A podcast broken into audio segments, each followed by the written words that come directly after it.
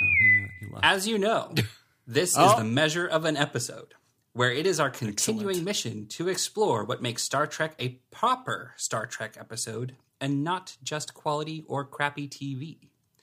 I am your regular host, Jeremy.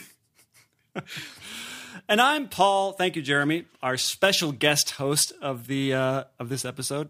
And the criteria by which we judge these episodes: number one, is there science fiction inherent to the plot? Is there science fiction explored in the plot? Number two, is this science fiction is is the exploration of the science fiction novel or unique in some way? And number three, is there an ethical or moral dilemma presented to the audience through the characters or plotline? And I'm Paul. And I'm Jonathan, and this week we watched the episode A Matter of Time, which is episode 9 of season 5 of The Next Generation. And the blurb says Reaching Penthara 4 after an asteroid wreaks havoc of catastrophic proportions, the Enterprise crew deals with trying to save the planet, completely so it- ignoring the actual plot line. So I have to say, thank you, Jeremy, for being on the podcast. Um, and I maybe you should clarify: Are you a Star Trek fan at all? Um, ooh, at all. Uh, hmm. Everything I've seen about Star Trek, I like. Um, it, it's it's fine. I've never really like committed to watching anything. Okay, like I don't know if that counts. I don't know if I'm that- happy to say it doesn't. Well, I, Yeah. I feel like I feel like he he likes Star Trek in the same way my my wife likes Arby's, which is every time we drive by Arby's, she never wants it and she never thinks to get it. But whenever I bring it home, she's like, "That is so good." You know, it's funny. I feel the same way about Seinfeld. That every time I sit down to watch it, I laugh hysterically, right? But I never feel compelled to actively seek it out. Okay. strange. So Yeah. Star Trek is Jeremy Se- uh, Seinfeld. Yeah, that's Okay. fine. And so, okay, let's get this out of the way. So, Jeremy, you know of our criteria. You know, you've heard a few of our episodes. Yeah. Uh, do you think this is a proper Star Trek episode? Uh, yes, I do. Interesting, Jonathan. What do you think? Uh, I I would I would say yes as well. Okay. Okay, there's not a lot of fighting going on. Yeah, let's see what we're watching next. Um, no, I mean, like, uh, I'll tell you, like, as a show, if this was an episode, like, get me into the show, I have my complaints and everything, but like, I, th- I think I might start watching Star Trek. We'll see. There's a lot of stuff on my list, but Well. I, so this this actual episode, I should have guessed this is what the because this is a very famous episode. It is, for yeah. a bunch of different Yep. reasons, and I didn't recognize it, and I love this episode Yep. regardless of its Star Trekiness.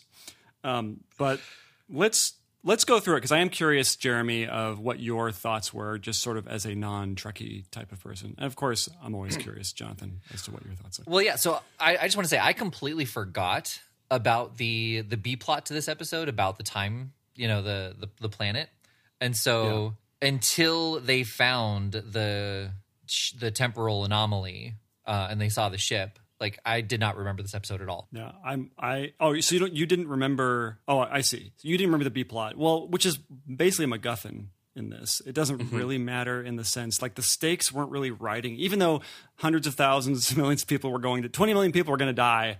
I didn't care. I cared the most about this, you know, Burl, Doc, Professor Burl, Right. and uh, so it's so it becomes a MacGuffin. Wait, is- Interestingly enough, Isn't he Professor Headroom? you're right. Okay. right. He's also a very strange character in Eureka. Yes. Who, he plays an Australian guy. The one who does the walkabout. Yeah. I love that show. Okay, well, let's go through it because I am curious uh, in the nitty gritty, you guys' reaction to the nitty gritty, because there are a couple of things in this that, that, I don't know, jumped out to me. So let's go through the plot. So, as you said, uh, the Enterprise is going to rescue some sort of planetary problem, and they come across this strange spaceship. Turns out there's a time travel time traveler inside who says, "I'm from the future. I'm here to watch this really crazy event, or rather, I'm here to watch you." Without giving any information, which is supremely interesting. I I felt like the stakes were legitimate until LaForge stayed on the planet, and then and then I was like, okay, well, it it doesn't matter what happens now because I know that the planet is going to be fine because LaForge is not like LeVar Burton is not leaving the show. Right. That's a good point. I want to know what you guys thought about about Professor Berlinghoff Rasmussen. Um, I want to know. Do you guys think he was kind of channeling Ace Ventura? So, mm, yeah, um, I was watching this with my wife because it was in bed, and um, she made a comment to the effect of, "Who's this dollar store Jim Carrey?" Totally. Yeah, Even though I think this came out pre, this is po- pre Ace Ventura. Or Oh, this is very pre- pre. Yeah, this is very pre Ventura. Actually, is it? No, this is season. Um, well, I don't know. This is right around season it. five. Yeah, this is season five. So I was gonna wait until the end to hear what you guys thought about this, but um, this character was written for Robin Williams. Interesting. Like this was the script that he signed off on, or not that he signed off on, but that he was like, um, "I love this. Yeah, I will do it." But he just came off of Hook, and um, and his wife was uh, pregnant with Zelda, and so he he was like, "I can't do it," and so they had to find somebody else. that's really interesting to know. How crazy would that have changed? How much would that have changed the episode if Robin Williams? I feel like it would have been. If distracting. Mork from Ork boarded the Enterprise, yeah, that'd be a big deal. Yeah, I mean, it, even just regardless of the fact that he was just in a Spielberg movie, that it would have just changed the energy. I mean, I, I mm-hmm. felt like this guy Matthew Fuhrer, Fle- Fleur, Frewer, yeah. yeah. I felt like he did such a, a magnificent job playing that kind of giddy character, Right. Almost kind of channeling the original series villains in a way, where very outgoing. Very overly confident in some way, definitely hiding something. Like a Harry Mudd. yeah, he did a great job in in portraying. Like I believed that, even though I knew it was going to happen, you can believe that he is from the future, and that all of the all of the explanations he's giving as to why he can't give you any information uh, are real and and true. And I felt like they did a great job as the episode progressed to slowly chip away at that confidence in him that he uh, is up to no good. And obviously, we needed Deanna to tell us absolutely nothing. it's like, I think he's hiding something, but I'm not sure what. Thanks, Deanna. I was Once so again. surprised to hear you guys say this. I, I feel, I mean, almost the opposite. I was so put off by him from the very start, and in particular when they're talking about like, why aren't there any records of other historians travel, traveling back in time? And he's like, well, obviously we're very good at being discreet. It's like, then what are you doing this whole time? Right. Um, like it just seemed to really fly in the face of what he claimed he should be doing to be so energetic and interactive and all those things. I, I would be afraid if I was Picard and he said, and somebody posed the question, how come there's no other records of this? That I'd be like, oh, he's going to do something to us. Something's the outcome of, of when he leaves is going to be bad for us. Yeah, that like he only shows up like right there at the end. Like it doesn't matter if I show up now because none of you will survive to tell the story. Right. Like that would have been a terrible harbinger because it would have said, well, are we going to live through this? And that, Right. you know, that I, they didn't really get into that. They kind of, they didn't really get into a lot of the temporal dynamics or whatever you want, the, the temporal theory of, of why he shouldn't be there or, or the fact that even the mere fact that you'd think that somebody like, Data would say, What you're saying doesn't make sense. The idea that you're not giving us information, the whole, your whole presence here is changing history yes, hugely. Uh, unless we all just explode, that that we're just that we're not going to survive this. This is not going to happen. It's, it's kind of like one of those things. Like, well, why didn't you bring that up? And I kind of missed that in this episode. I missed a little bit of the intellectualism of of teasing out why he might be there and the the impact somebody like that might have on the Yeah. ship. But regardless, um, I I can see how he might be grading. That's so interesting because I yes his his demeanor was grating but I I tried to watch it with fresh eyes knowing knowing how it ended. And he was definitely hiding something but I legitimately suspected that he was from the future you know like I didn't know what he was hiding but that he was hiding something. Um right.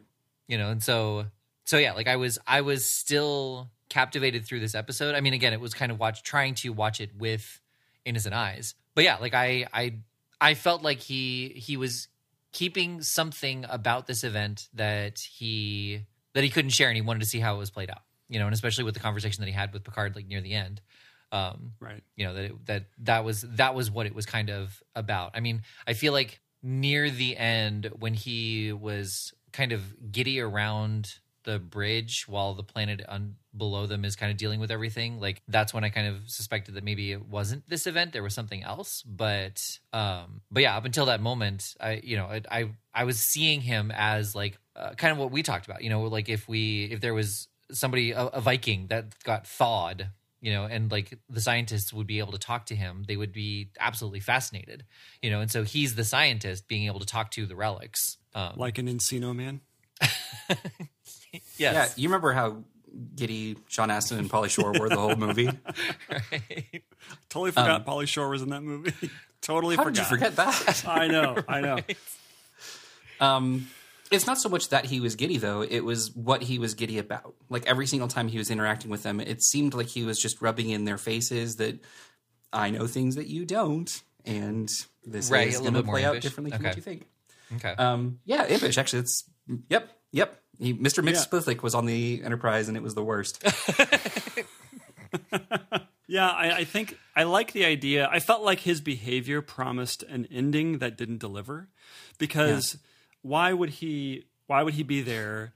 Yes, it was kind of a big event, but not that big of an event. Yeah, And he mm-hmm. was stealing things, and he was hitting on all the women. Now, was he hitting on both Troi and Crusher, or was he just sort of flirting with Troi and going full bore with Crusher? Uh, yeah, I felt like he was. Um, I felt like he was just trying to make sure that everybody liked him, so they wouldn't suspect him. okay, what what could be an outcome that was better than what we got? Because it was he was just a thief, and frankly, him having to remain in the future is not much of a punishment. I understand what else were they going to do, but you've just been transported. What I, I think he was what twenty two or two hundred years into the future. Yeah. That's a pretty good outcome for him. I guess. I mean, yes, he's going to space jail, but he's he's probably it's probably not that bad space jail. And as they said, there's going to be a lot of historians that, that will want to interview you, and then he could probably leverage that into a nicer life for himself in the future, where there is no disease, there is no poverty. You know, you can have whatever you want out of a little box. So this idea that he would go to the future and want to travel back. It's almost like if someone from the 1800s traveled to now and said, uh, "I want to invent the stethoscope and bring it back and make some some money in the 1800s." Except for the part where it's kind of cool. It's kind of much better living here in 2021 than it is in 1821. So Oh man, you guys still have pandemics? This is the worst. and so that's what I thought. Like when I was watching the episode, it got to the end, and I I didn't. It, the the actual outcome did not occur to me, so I I appreciated that. Like to Paul's point, like I don't think there was like a better ending than what we could have gotten. Did you hear that? Um, yeah.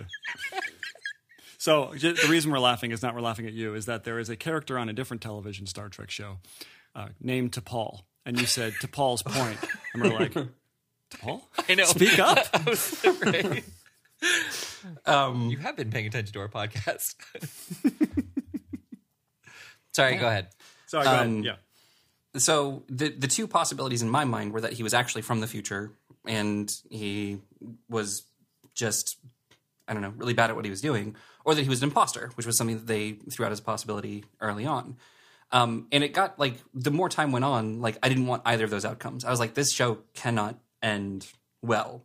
There, there's no no ending here that I will will like or appreciate. Um, I was wrong. I mean, I, I definitely I, I thought that was a, a better ending. It made some things sort of confusing for me, like just how much he knew. Um, you could certainly argue that he had access to the information from the 26th century, and so Right, yeah. um, you know he would have been able to like sort of brush up on on that kind of thing. But you have to like sort of come their way quite a bit because that's not explained. I was watching kind of with uh, again knowing how it ended, and I was uh, you know everything that he was saying was very uh, was very charlatan and con man. He was not saying anything that they weren't already presenting to him.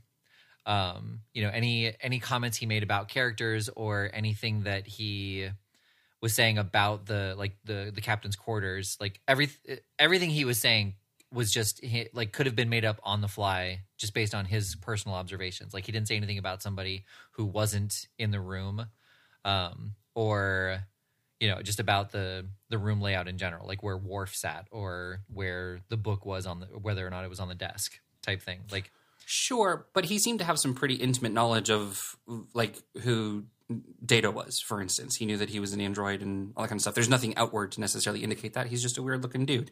Um, were Klingons a species that we knew about in the 22nd century? Don't know yet. Good question. That's a good question. So I mean, that's what I'm saying. Like there, there seem to be some things that he did not find shocking, but of course, I mean, that would have given up the ghost right away if he was like, he saw Worf, he was like, ah! You're just so much taller than you are in the 26th century. Um, Well, that's an interesting question. So I, di- I didn't watch it this way, but did he kind of come on entirely virgin of knowledge? And he just was gaining knowledge just by talking to people. So did he actually even know their names? Uh, Yes. eh, Before they said their their own names. Um, I, I don't know. I- yeah. Um, he said Picard before Picard was introduced.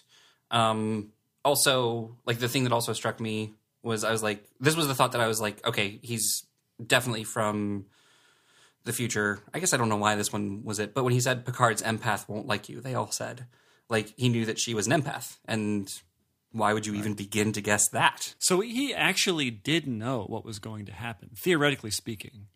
Yeah, because he did seek them out. It, it's sort of questionable why he chose the Enterprise at this particular point, or why he chose not to just go back to the 26th century. Uh, why why not skip everything, knowing that that life will quite possibly be much even even better than the 24th century.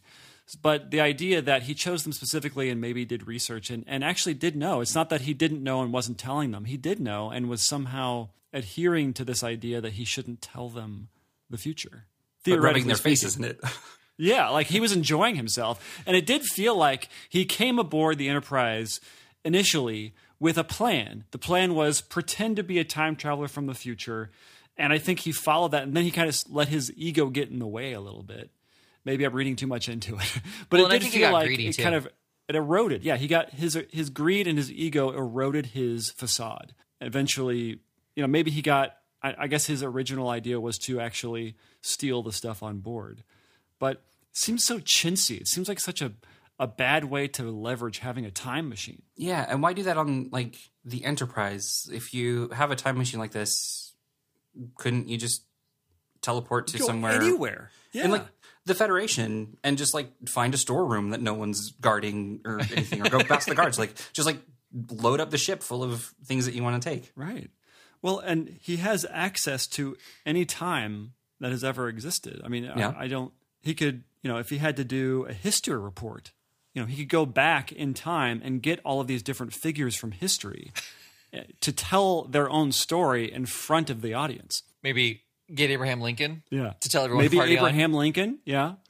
Maybe Genghis Khan. Which uh, little reference there. I don't know if you caught it or not, but when he said Adolf Hitler and Khan Singh, Yep. um, that's uh, that's Khan Noonien Singh uh, from Wrath of Khan and uh, Space Seed. I did not catch that.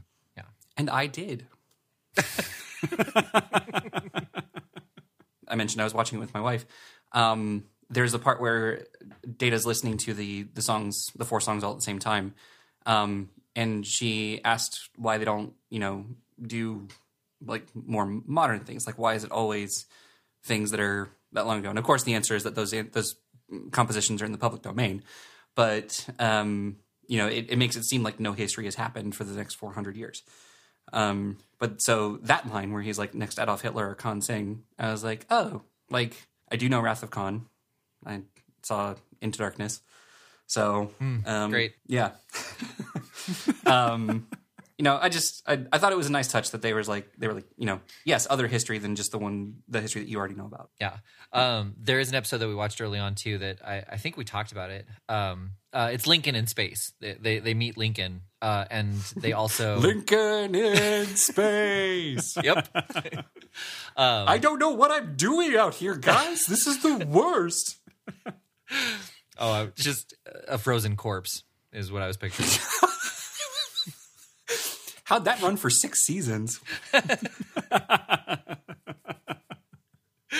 Um, but they did bring in a Vulcan philosopher as well, so that was kind of a, a nice little touch. In oh right, yeah, in that episode, Yeah. the TOS episode, yeah, Yeah.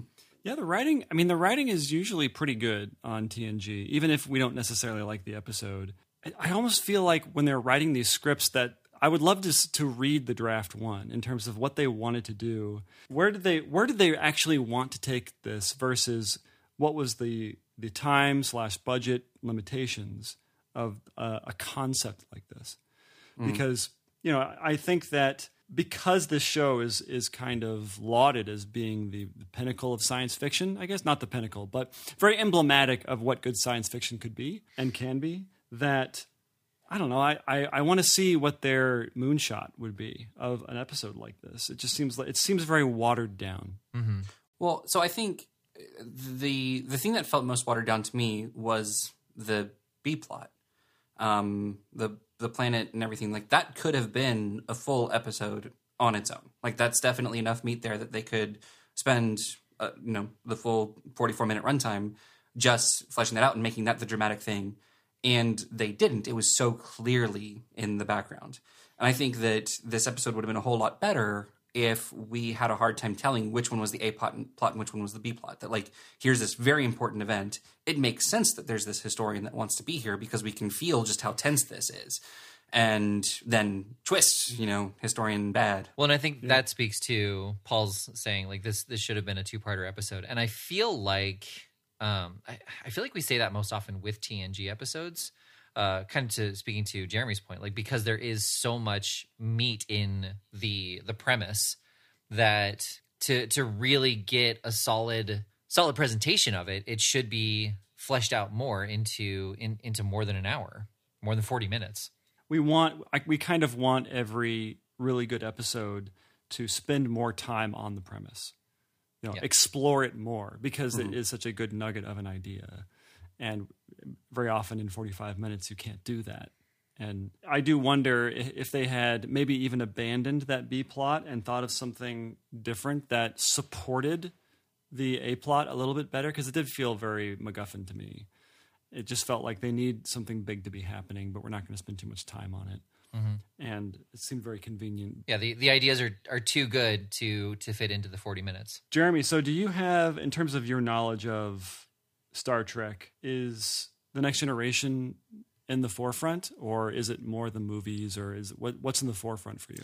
Well, so um, I actually I did start to watch the original series because I, I I did about five or six years ago decide to like sit and watch Star Trek because it is it's it's cultural like it's a, it's a touchstone. There's a lot of stuff that gets referenced and other things that I do enjoy, um, and I I recognize it as being well made mostly. Yeah.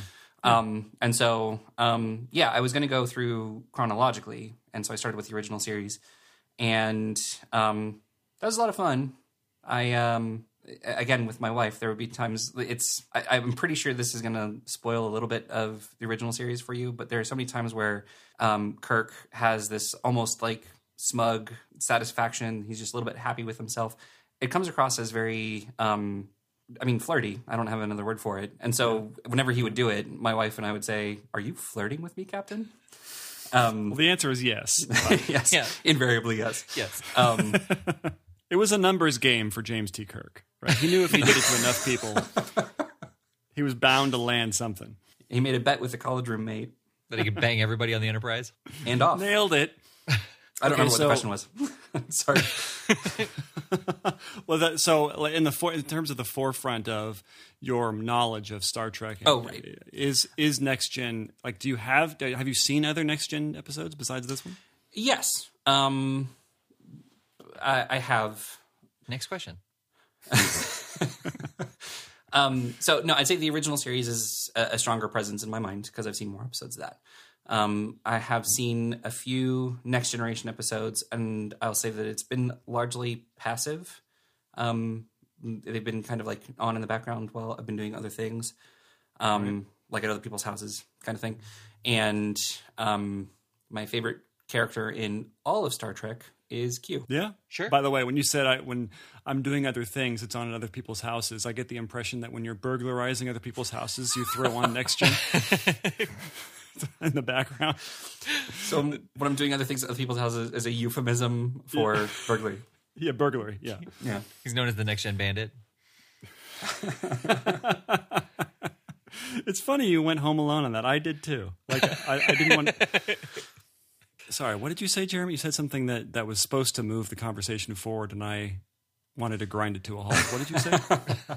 Um, I've seen some Next Generation, not enough to really retain a whole lot. I like Q as a character, but the Q, original that's what it series was. is more in my mind. so Q, we have not watched any episodes with Q in it. Any episodes, right?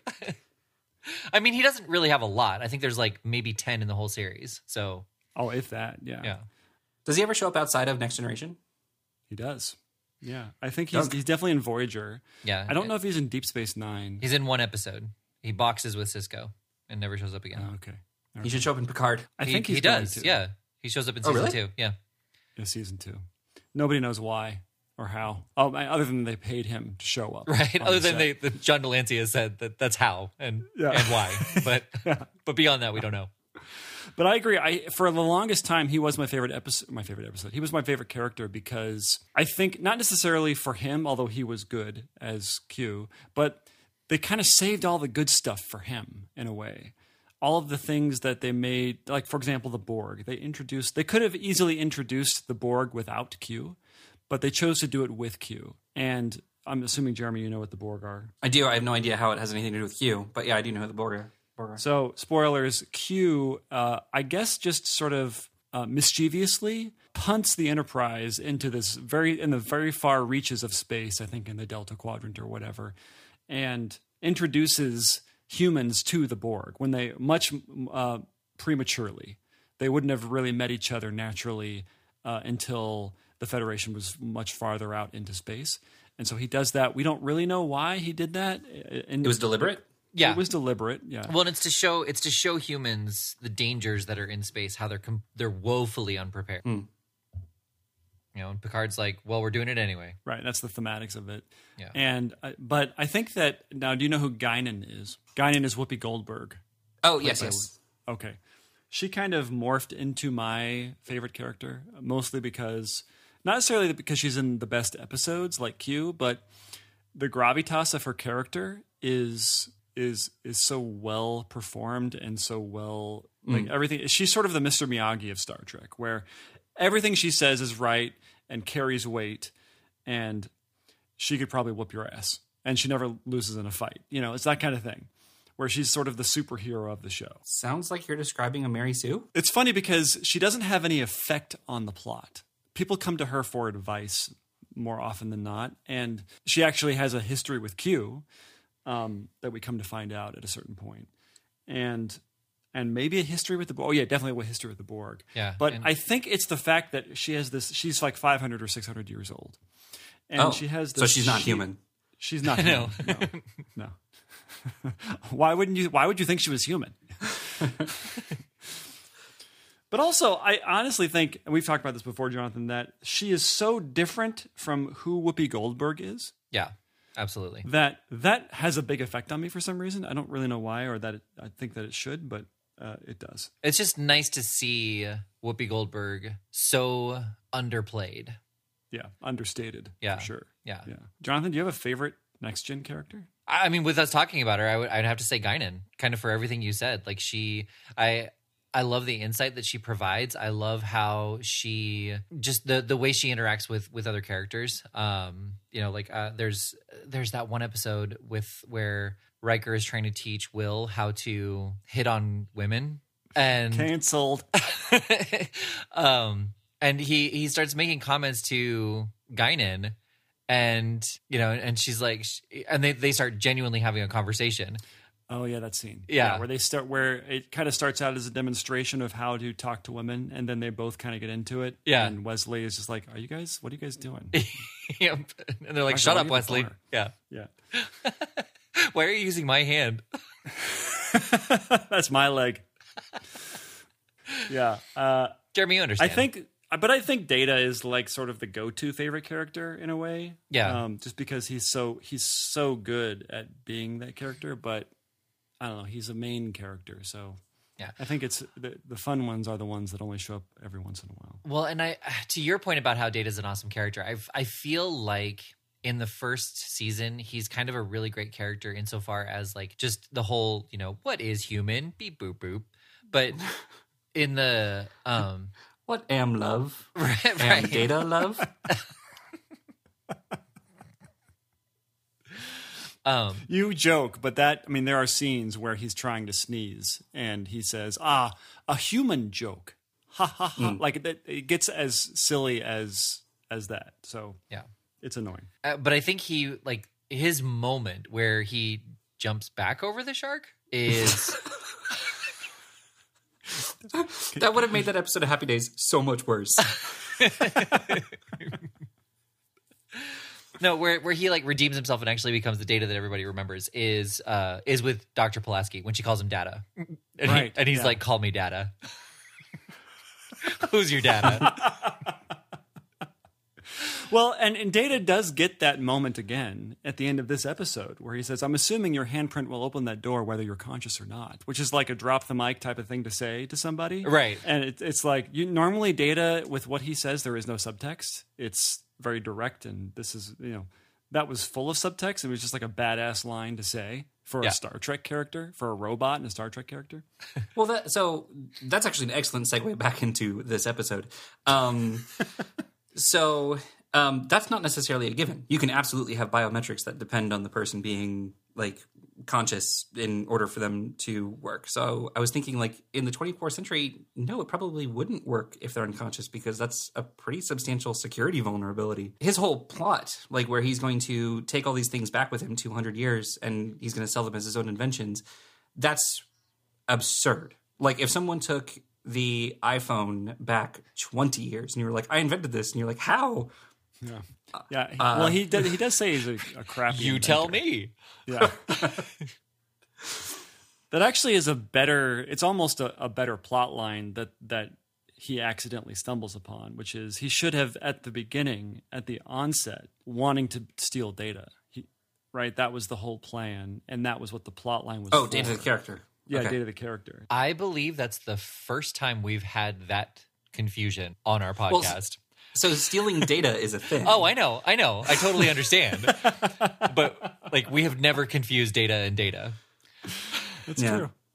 But I think also, just to speak to Jeremy's point, like that it was more about taking those things back and seeing. I, I mean, yes, he said like kind of release one of these every year, but he also talked about data and reverse engineering him, kind of seeing like how he is put together. And I, I, I took from that that that's kind of what his plan was with all of those things and see how they work, and then build them up again and present them to the world.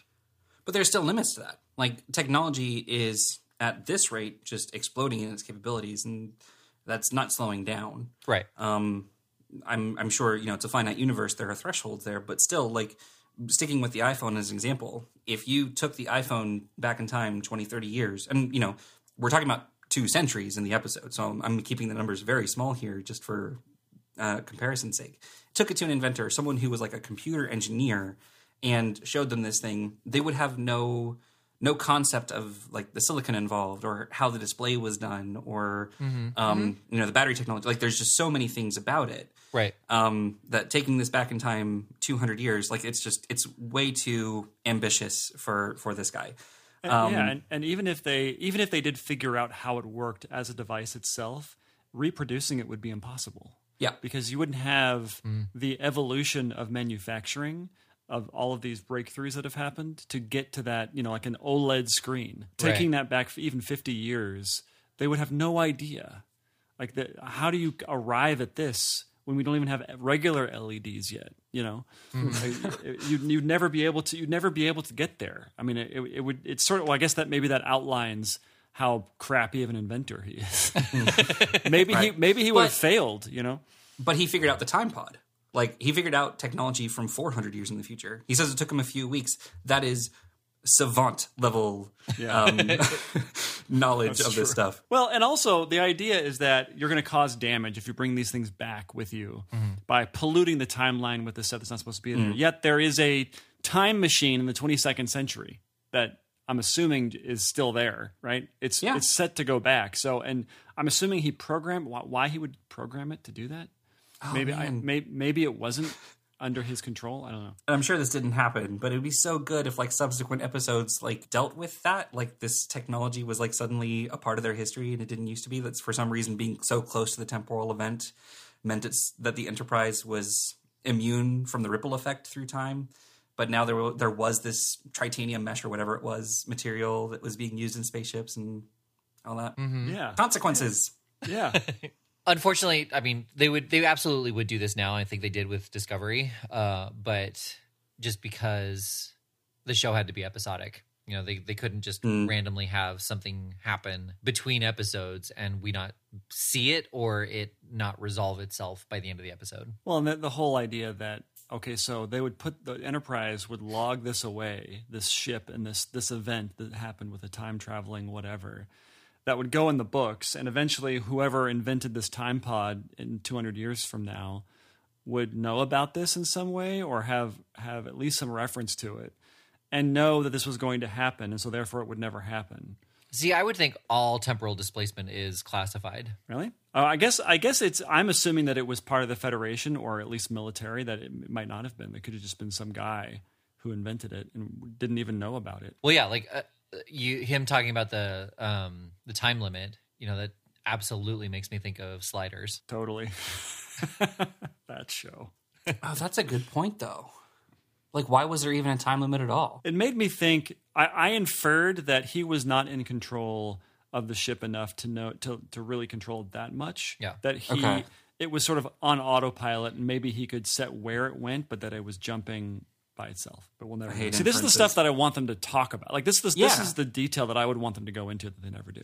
Like, it, I, I can think of things that would be reasonable that the ship has a built-in time limit because, as temporal agents, they want to make sure they don't leave anything behind that they can help, and so it just has to. Um, but of course, I don't know. That as an, Right. that as an explanation would mean that they have to explain how it stayed in the 22nd century. Well, maybe it just keeps jumping every every 48 hours or what, however long he was there. It just randomly jumps to places. It's and- quantum leaping. Yeah. And it hopes that each leap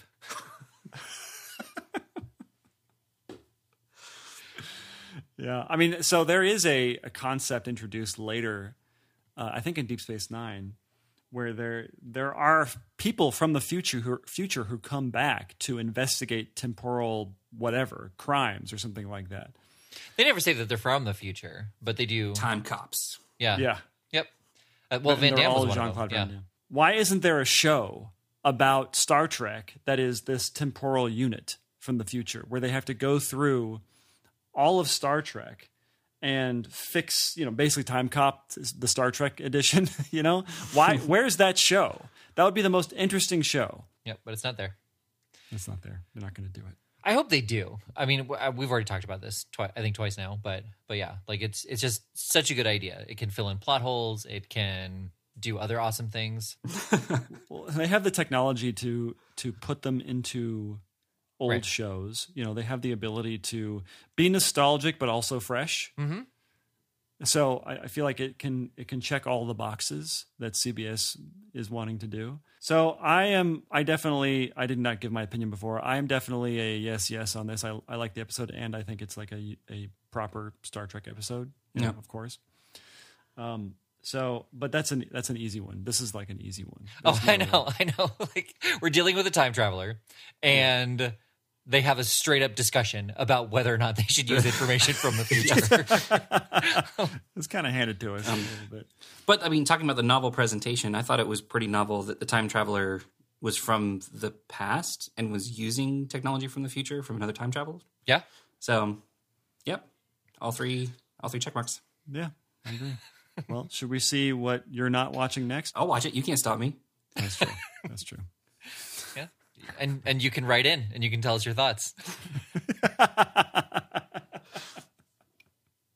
Actually, I don't think our email is working. I don't think we've gotten an email yet. So, listeners, if you if you want to help us, if you could just send us a quick email just to let us know so we can see whether or not it's working, that would be great. It's the measure of an episode, all one word, at gmail.com. So just say like, hey, is this working? And we'll reply back, yes, it is. Thank you. We will we will reply to the first hundred that we get Right. before May th- June 31st, June 30th. I got of 2021. there we go. Any June 30th Somebody listening to it July 1st, they're like, "Oh, I got lots of time." yeah. How did they know? okay, let's see what we're watching next. Resurrection. Jesus. Season 8, episode 6 try that again. Episode eight, season six of DS9. There's a blurb, right? There is, yeah, but it's two different places, Paul. I gotta get to the other place now. Make sure it's not a goddamn two-parter. I'm so sick and tired of finding out there are two. There's a two-parter. Although I will, I will always watch Deep Space Nine on 1.5 speed. So always. I I can't tell you whether or not it's a two parter. because it has Tell me sworn me to secrecy. Well, uh, because if if it is, it's part one because we've already watched the episode right before it. Um, Oh, good. So, and the blurb says. The alternate universe version of Kira's dead love beams aboard and takes her hostage, then reveals that he's running from his world's evil alliance. And I like that it doesn't. Uh, I can guarantee that it doesn't say his name in the cold open, and that's why it doesn't say his name in this. although that's a pretty jam-packed cold open, if that's all that happens in the cold open. I like the idea, like it does say his name, but the blurb writer was like, "I'm not rewinding." what was it? Oh, forget it. Who cares? Stupid show anyway. But thank you, Jeremy, for coming on. And, Yeah. Thanks for having. and and providing us your insight. It was very fun. You should come on again. Will you come on again? Pretty please. Um, Pretty please. yes. He's like, I'll I'll have to check my schedule. It's it's pretty busy. I mean, that is that is That is true, genuinely right? I the know. You just like to say things in a very hesitant way. I've been Paul, I've been Jonathan, And I still am Jeremy. and this has been the measure of an episode. as you know.